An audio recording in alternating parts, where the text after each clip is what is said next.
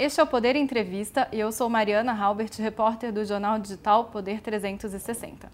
Nesta edição, nós vamos conversar com o vice-presidente da Câmara, deputado Marcelo Ramos. Com 48 anos, Ramos está em seu primeiro mandato como deputado federal.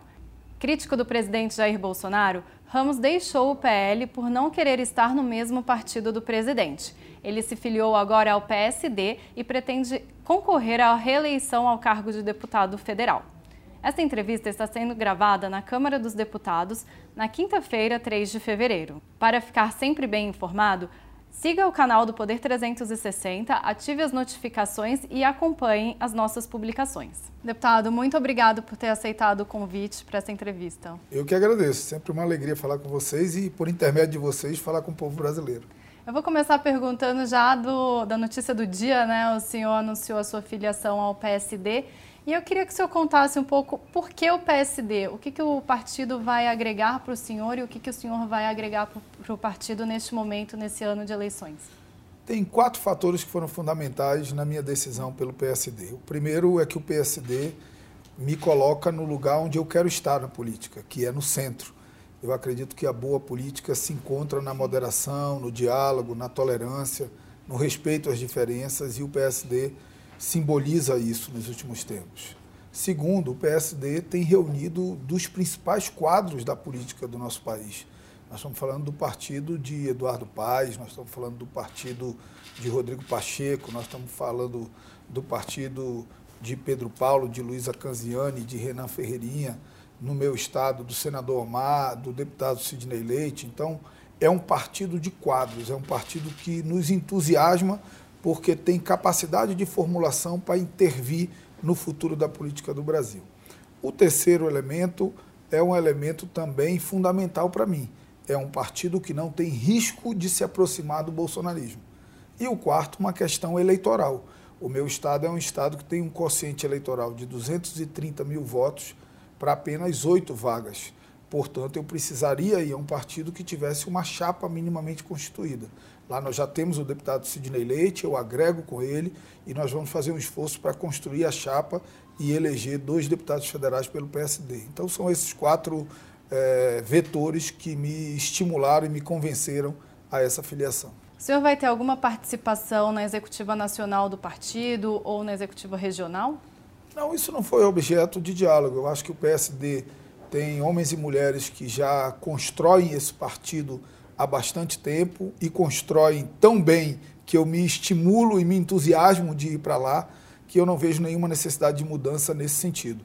No meu estado, eu devo ter algum posicionamento, talvez o diretório do município de Manaus, que é a capital do estado do Amazonas, mas isso não foi objeto de conversa entre nós. O senhor falou que saiu do PL, né, seu antigo partido, justamente porque o presidente Bolsonaro se filiou a ele e foi para o PSD, que é um partido que não tem chances de, de se unir ao bolsonarismo. Mas eu queria saber, na opinião do senhor, é, o presidente Bolsonaro tem chances de se recuperar até as eleições? O senhor acha que é possível uma reeleição ou que isso está descartado já? Veja, política é como nuvem, né? A gente olha, está de um jeito e quando olha de novo está completamente diferente. Não dá para você analisar a política por uma fotografia. Política você tem que analisar pelo filme. Mas é preciso considerar que quando as crises descem da consciência para o bolso, elas se agravam e elas só se resolvem pelo bolso. Explico. Se nós analisássemos a rejeição do presidente Bolsonaro há um ano atrás, era uma, era uma rejeição no nível da consciência, no nível da política. Quem não gostava dele, porque ele aglomerava, porque ele falava contra a vacina, porque ele falava em fechar o STF, porque ele falava besteira sobre a questão democrática, porque ele agredia jornalista. Isso é uma rejeição no campo da política. Hoje a rejeição ao presidente Bolsonaro, ela não está na consciência, ela está no bolso. Hoje a rejeição é do cidadão que cozinhava gás e teve que voltar a cozinhar lenha. Ou está comprando gás e não está conseguindo comprar comida. Era o cidadão que comia carne, passou para o frango, passou para o ovo e agora tirou a proteína da alimentação dele, o que faz com que o Brasil tenha 20 milhões de pessoas passando fome e 117 mil milhões em insegurança alimentar. É a oposição e a rejeição do cidadão de classe média que está deixando o carro em casa porque não pode pagar gasolina. Então, hoje, é uma rejeição de características diferentes. A rejeição no nível da consciência ela diminui por fatores que às vezes a eleição, a, a política trazem. A rejeição no nível do bolso, ela só sai pelo bolso. Portanto, para que essa rejeição arrefecesse, era preciso uma melhoria do ambiente econômico do país. Não consigo ver sinais. Instituições minimamente sérias e sérias fazem projeção entre menos meio e mais meio de crescimento do PIB. Então, acho muito difícil o presidente Bolsonaro conseguir reverter esses índices de impopularidade que ele tem hoje. Ainda bem, que bom para o país. O PSD já apresentou uma pré-candidatura né, do presidente do Senado, é, Rodrigo Pacheco, mas tem feito muitas sinalizações e muitos gestos, é, até de bastidores também, em direção ao PT, é, principalmente ali com o, o ex-presidente Luiz Inácio Lula da Silva. O PSD, como que ele vai se comportar nessas eleições? O senhor acredita que haverá essa uma maior proximidade mesmo com o PT? Ou o PSD tende a ficar neutro, pelo menos até o primeiro turno das eleições? Olha, eu estou entrando no partido agora, então não tenho nem autorização para falar em nome do partido. O que posso falar é o que eu observo. E como observador até aqui, daqui em diante eu serei alguém que participará de alguma forma dessas decisões, mas até aqui eu sou um mero observador. O que eu posso dizer é, primeiro, que o presidente Rodrigo Pacheco é um dos quadros mais importantes e mais preparados do país hoje. Engrandeceria o processo eleitoral, qualificaria o debate eleitoral, a presença dele na disputa, mas essa é uma, de, uma posição, uma decisão personalíssima dele. Eu não tenho dúvida é de que o PSD estaria muito mais próximo de uma candidatura Lula do que de uma candidatura Bolsonaro. É o limite do que eu tenho de compreensão ao estar entrando no partido. Uhum. Também já se fala é, no nome do governador do Rio Grande do Sul, Eduardo Leite, para sair do PSDB e ir para o PSD, justamente para disputar a eleição presidencial em uma possível desistência do senador Rodrigo Pacheco. É, esse cenário hoje, ele é factível? É possível que ele integre mesmo o partido? Olha, eu acho que as conversas existem, mas o governador Eduardo Leite, que é desses quadros altamente qualificados do país, do tamanho do Rodrigo Pacheco, do tamanho do Anastasia, que agora sai para o TCU, ele tem algumas coisas que eu imagino que, que contaminem, no bom sentido, a decisão dele. Primeiro, eu acho que o PSDB foi o único partido da vida dele. Então tem um laço histórico, tem um laço ideológico com o PSDB tem a imagem que poderia ficar de um mal perdedor, de que disputou a prévia e porque perdeu saiu do partido. E o nível de grandeza que eu enxergo no governador Eduardo Leite, eu tenho certeza que isso pesa muito e angustia ele numa decisão de troca de partido. Eu não tenho como analisar, mas não tenho dúvida de que seria um quadro que fortaleceria muito o PSD. Tem também é, as conversas sobre a filiação do ex-governador de São Paulo, Geraldo Alckmin, ao PSD.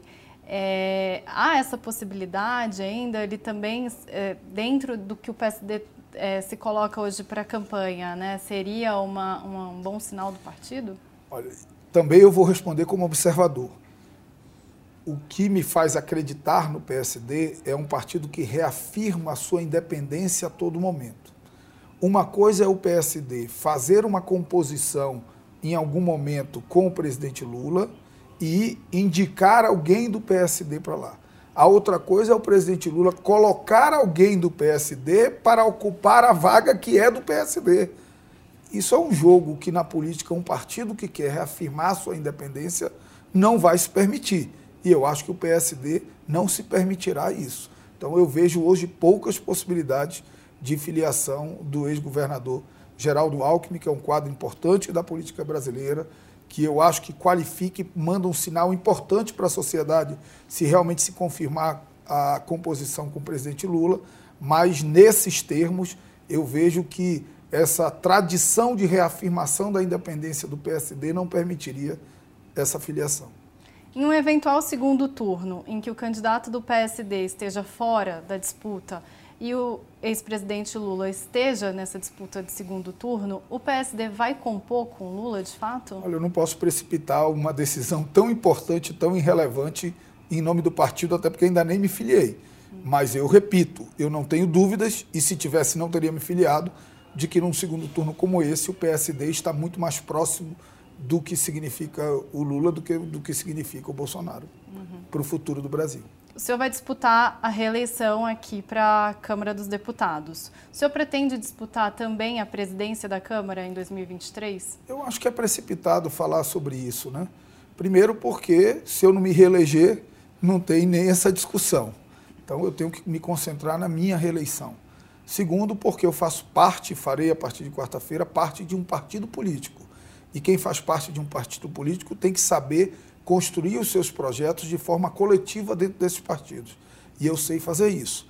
Terceiro, porque eu tenho um presidente, que é o meu presidente, Arthur Lira, que eu respeito, que eu respeito a liderança, que eu respeito a confiança que ele tem do conjunto de deputados e deputadas. E quarto, porque a sucessão da Câmara passa necessariamente pelo resultado das eleições presidenciais. Então, eu acho que é imprudente qualquer vinculação à candidatura à presidência da Câmara. Mas eu vou só dar uma insistida em um eventual governo Lula. Se houver um chamado é, do, do, próximo presidente, né, o senhor aceitaria, disputaria essa presidência? Eu ou... acho que é precipitado especular nisso. O que eu posso dizer, e aí como cidadão brasileiro, como um amazonense, filho de uma professora, uma mulher simples, lutadora, que me cuidou com meus três irmãos, viúva muito jovem, um cara que conquistou tudo na vida com muita luta, com muito trabalho, com muito estudo, que acertou, que errou, que ganhou, que perdeu, que foi para o teto e para o fundo do poço já na política, com acertos e erros que são naturais da nossa caminhada, eu não posso dizer que não sonho um dia presidir a Câmara dos Deputados, como eu acho que os 513 deputados sonham um dia presidir a Câmara. Nós estamos falando de presidir a instituição mais simbólica da democracia brasileira, porque é a que representa a população. O presidente, às vezes a gente menospreza a Câmara, mas o presidente da República representa aquela maioria que o elegeu. O Senado Federal tem a representação federativa dos estados. Quem representa o povo é a Câmara. Então você presidir a instituição que representa o povo brasileiro na sua riqueza e na sua diversidade, certamente é um desejo de qualquer homem público, mas não é algo que seja uma obsessão e que me faça trair meus ideais, atropelar o meu partido, trair os acordos que eu constituí aqui dentro da casa e que me fizeram vice-presidente. E na reabertura dos trabalhos do Congresso ontem, né, o presidente da Câmara, Arthur Lira, falou em se deixar a questão eleitoral apenas para outubro, para que não contamine o andamento dos trabalhos aqui na casa. Mas a gente sabe que não é bem assim, né? As eleições já já estão pegando fogo e eu queria saber como que os trabalhos vão andar, como que a Câmara vai se comportar nesse ano, tendo né, consciência de que essa, de que o pleito eleitoral vai sim fazer parte das disputas aqui dentro. É, primeiro, quem mais tem que ouvir o conselho do presidente Arthur Lira é o presidente Bolsonaro, que usou a leitura da mensagem para acirrar as disputas políticas, quando na verdade deveria ser interesse dele apaziguar as disputas políticas para que a pauta legislativa possa tramitar e lá na frente a eleição o povo brasileiro de forma livre se decida. Então é muito difícil, mesmo o Arthur sendo uma das figuras mais importantes para o projeto do presidente Bolsonaro, é muito difícil o presidente Bolsonaro ouvir alguém que tenha juízo. E o Arthur tem juízo. Então, a única chance de esse apelo que ele faz e eu também faço dar certo é o presidente Bolsonaro ouvi-lo. Eu acho muito difícil que ele ouça. Em não ouvindo, né, como o senhor está dizendo, é, como que isso vai impactar aqui? O governo vai ter muito mais dificuldade de conseguir fazer com que os seus projetos de interesse caminhem aqui dentro? Eu acho que primeiro a gente tem que refletir, tem uma pergunta que precede, é, é, antecede essa sua. Quais são os projetos de interesse do país que o governo tem aqui dentro? O governo tem uma reforma administrativa que o presidente é contra. Reforma tributária o governo não tem, porque não dá para chamar aquele arremedo de reforma do imposto de renda e arremedo de reforma do PIS/COFINS de reforma tributária. Proposta de alguma coisa relacionada a preço de combustível e energia, o governo quer fazer uma aventura demagógica. Eu quero crer que a Câmara e o Senado darão uma resposta que não será do governo, que será uma resposta responsável, que não artificializará esse tipo de tarifa Porque quando esse tipo de tarifa é artificializado, a conta vem, vem rápido, vem muito cara e vem para os mais humildes pagarem. Então, acho que o governo não vai ter dificuldade de aprovar a sua pauta é, é, na Câmara, porque ele não tem pauta. Mas a reforma que está no, no Senado, por exemplo, tem chance de eu, passar? De eu aprovada? gosto da PEC 110. De tudo que foi apresentado de reforma tributária, eu acho que a PEC 110 ela é a que dá os sinais mais importantes e mais capazes de unificar os conflitos federativos e setoriais que são gerados por uma reforma tributária. Ela cria o, IVA dual, o IVA federal e o IVA estadual, unificando todos os tributos de consumo federal e unificando os tributos de consumo estaduais e municipais, ela faz algo que é muito importante, pelo menos como sinal, que é o início de uma migração da redução da carga tributária sobre o consumo e sobre a folha do pagamento e do início de uma migração dessa tributação para e a propriedade porque o grande problema do sistema tributário do Brasil não é a complexidade. A complexidade, a complexidade é um problema, mas o maior é a regressividade. É a sobretributação sobre o consumo, que faz com que pobres comprometam mais da sua renda com pagamento de tributos do que rico, e a subtributação da renda e da propriedade, que faz com que os ricos não paguem nada. Então, há chances dessa proposta acho, passar no Senado? Eu acho que há chance de passar no Senado, e se, e se estiver na Câmara, terá muita pressão da sociedade, do empresariado, para que ela ande na Câmara. Acho, inclusive, que o presidente Rodrigo Pacheco e o presidente Arthur Lira deveriam conversar, unificar a posição sobre ela, porque eles escreveriam os seus nomes na história. Reforma da Previdência, todas que entraram no parlamento saiu alguma coisa. Agora nós fizemos a mais estruturante que eu tive a honra de presidir a comissão. Reforma tributária, Todas que entraram não saiu nada desde a criação do ICMS. Então, se eles conseguissem unificar e aprovar essa pauta, eles dariam um sinal importante para o país e certamente ambos escreveriam seus nomes na história. Há também a PEC dos combustíveis, né, que, que o governo tem defendido, o presidente tem falado bastante. Qual a possibilidade dela caminhar aqui dentro da Câmara? já ficou muito claro que a, o problema do aumento dos combustíveis não está na tributação que incide sobre ele.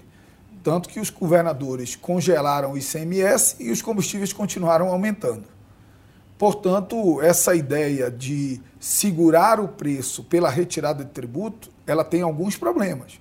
Primeiro, ela tem o problema de que ela não vai segurar o aumento, porque o aumento vai continuar ocorrendo por conta da política de preços da Petrobras. Segundo, todos os tributos são percentuais, portanto, eles só aumentam se aumentar o preço principal. E terceiro, pela lei de responsabilidade fiscal, ao fazer essa enorme renúncia tributária, o governo tem que dizer como recompõe a receita. E eu duvido que ele tenha uma fonte de recomposição de tamanha perda de receita decorrente do que eles estão ameaçando fazer. Então, eu coloco isso mais no campo da demagogia e da irresponsabilidade com que fala que muitas vezes o presidente tem, do que mesmo com uma proposta consequente. Outra coisa, segurar esse tipo de tarifa por questões eleitorais é algo perigosíssimo. Nós já vivemos experiência no passado recente e sabemos que faz muito mal ao país. Na minha opinião, só tem duas alternativas. Uma alternativa era equalizar a política de preços da Petrobras dentro de regras de mercado mundial e conseguir baixar sem confrontar esse mecanismo de precificação mundial. Acho difícil encontrar um, uma, uma formulação para isso. E a outra alternativa é fazer um mecanismo de contenção com recursos do Tesouro, que é o que defende, por exemplo, o senador Jean Paul, que para mim é quem mais tem acúmulo sobre esse tema. Lucros extraordinários da Petrobras, arrecadação extraordinárias decorrentes inclusive decorrentes do ICMS dos combustíveis, isso seria drenado para uma contenção de preço. Não na criação de um fundo permanente, porque é artificial querer segurar permanentemente com recurso do Tesouro é, combustível ou energia elétrica, mas para uma contenção nesse momento em que a crise se agrava. Uhum. O ex-presidente Lula tem falado sobre desatrelar o preço do dólar, né? O senhor concorda com essa, com essa proposta? Eu, eu acho que é uma proposta que precisa ser melhor formulada a gente vai com isso baixar o preço e pode baixar o preço, mas a gente vai derrubar o preço de mercado da Petrobras. A Petrobras é uma empresa global, o governo Lula se esforçou muito para que ela fosse e, portanto, ela está inserida no mercado global de petróleo. Eu prefiro discutir outros mecanismos que não desvalorizar um ativo enorme do povo brasileiro que é a Petrobras. A gente citou aqui alguns projetos, né? Mas quais outros que devem caminhar aqui no Congresso esse ano? A gente sabe que é um ano curto por causa das eleições, então o que, que vai ter prioridade? Olha, eu vou fazer um esforço grande com o presidente Arthur Lira para conseguir pautar o projeto de lei que regulamenta o mercado brasileiro de crédito de carbono, que é o projeto 528 de minha autoria. Isso é fundamental não só por uma questão ambiental, isso é fundamental para que o Brasil possa se inserir no mercado internacional definido pela regulamentação do artigo 6 do Acordo de Paris. Isso é fundamental para que a gente abra uma possibilidade de negócios que dizem alguns estudos que pode chegar a 100 bilhões de dólares já no primeiro ano, por conta de nós termos os maiores ativos florestais do planeta, por conta da nossa energia ser muito mais limpa do que o mundo, por conta do nosso agro ter muito mais preservação do que o mundo por conta das reservas legais.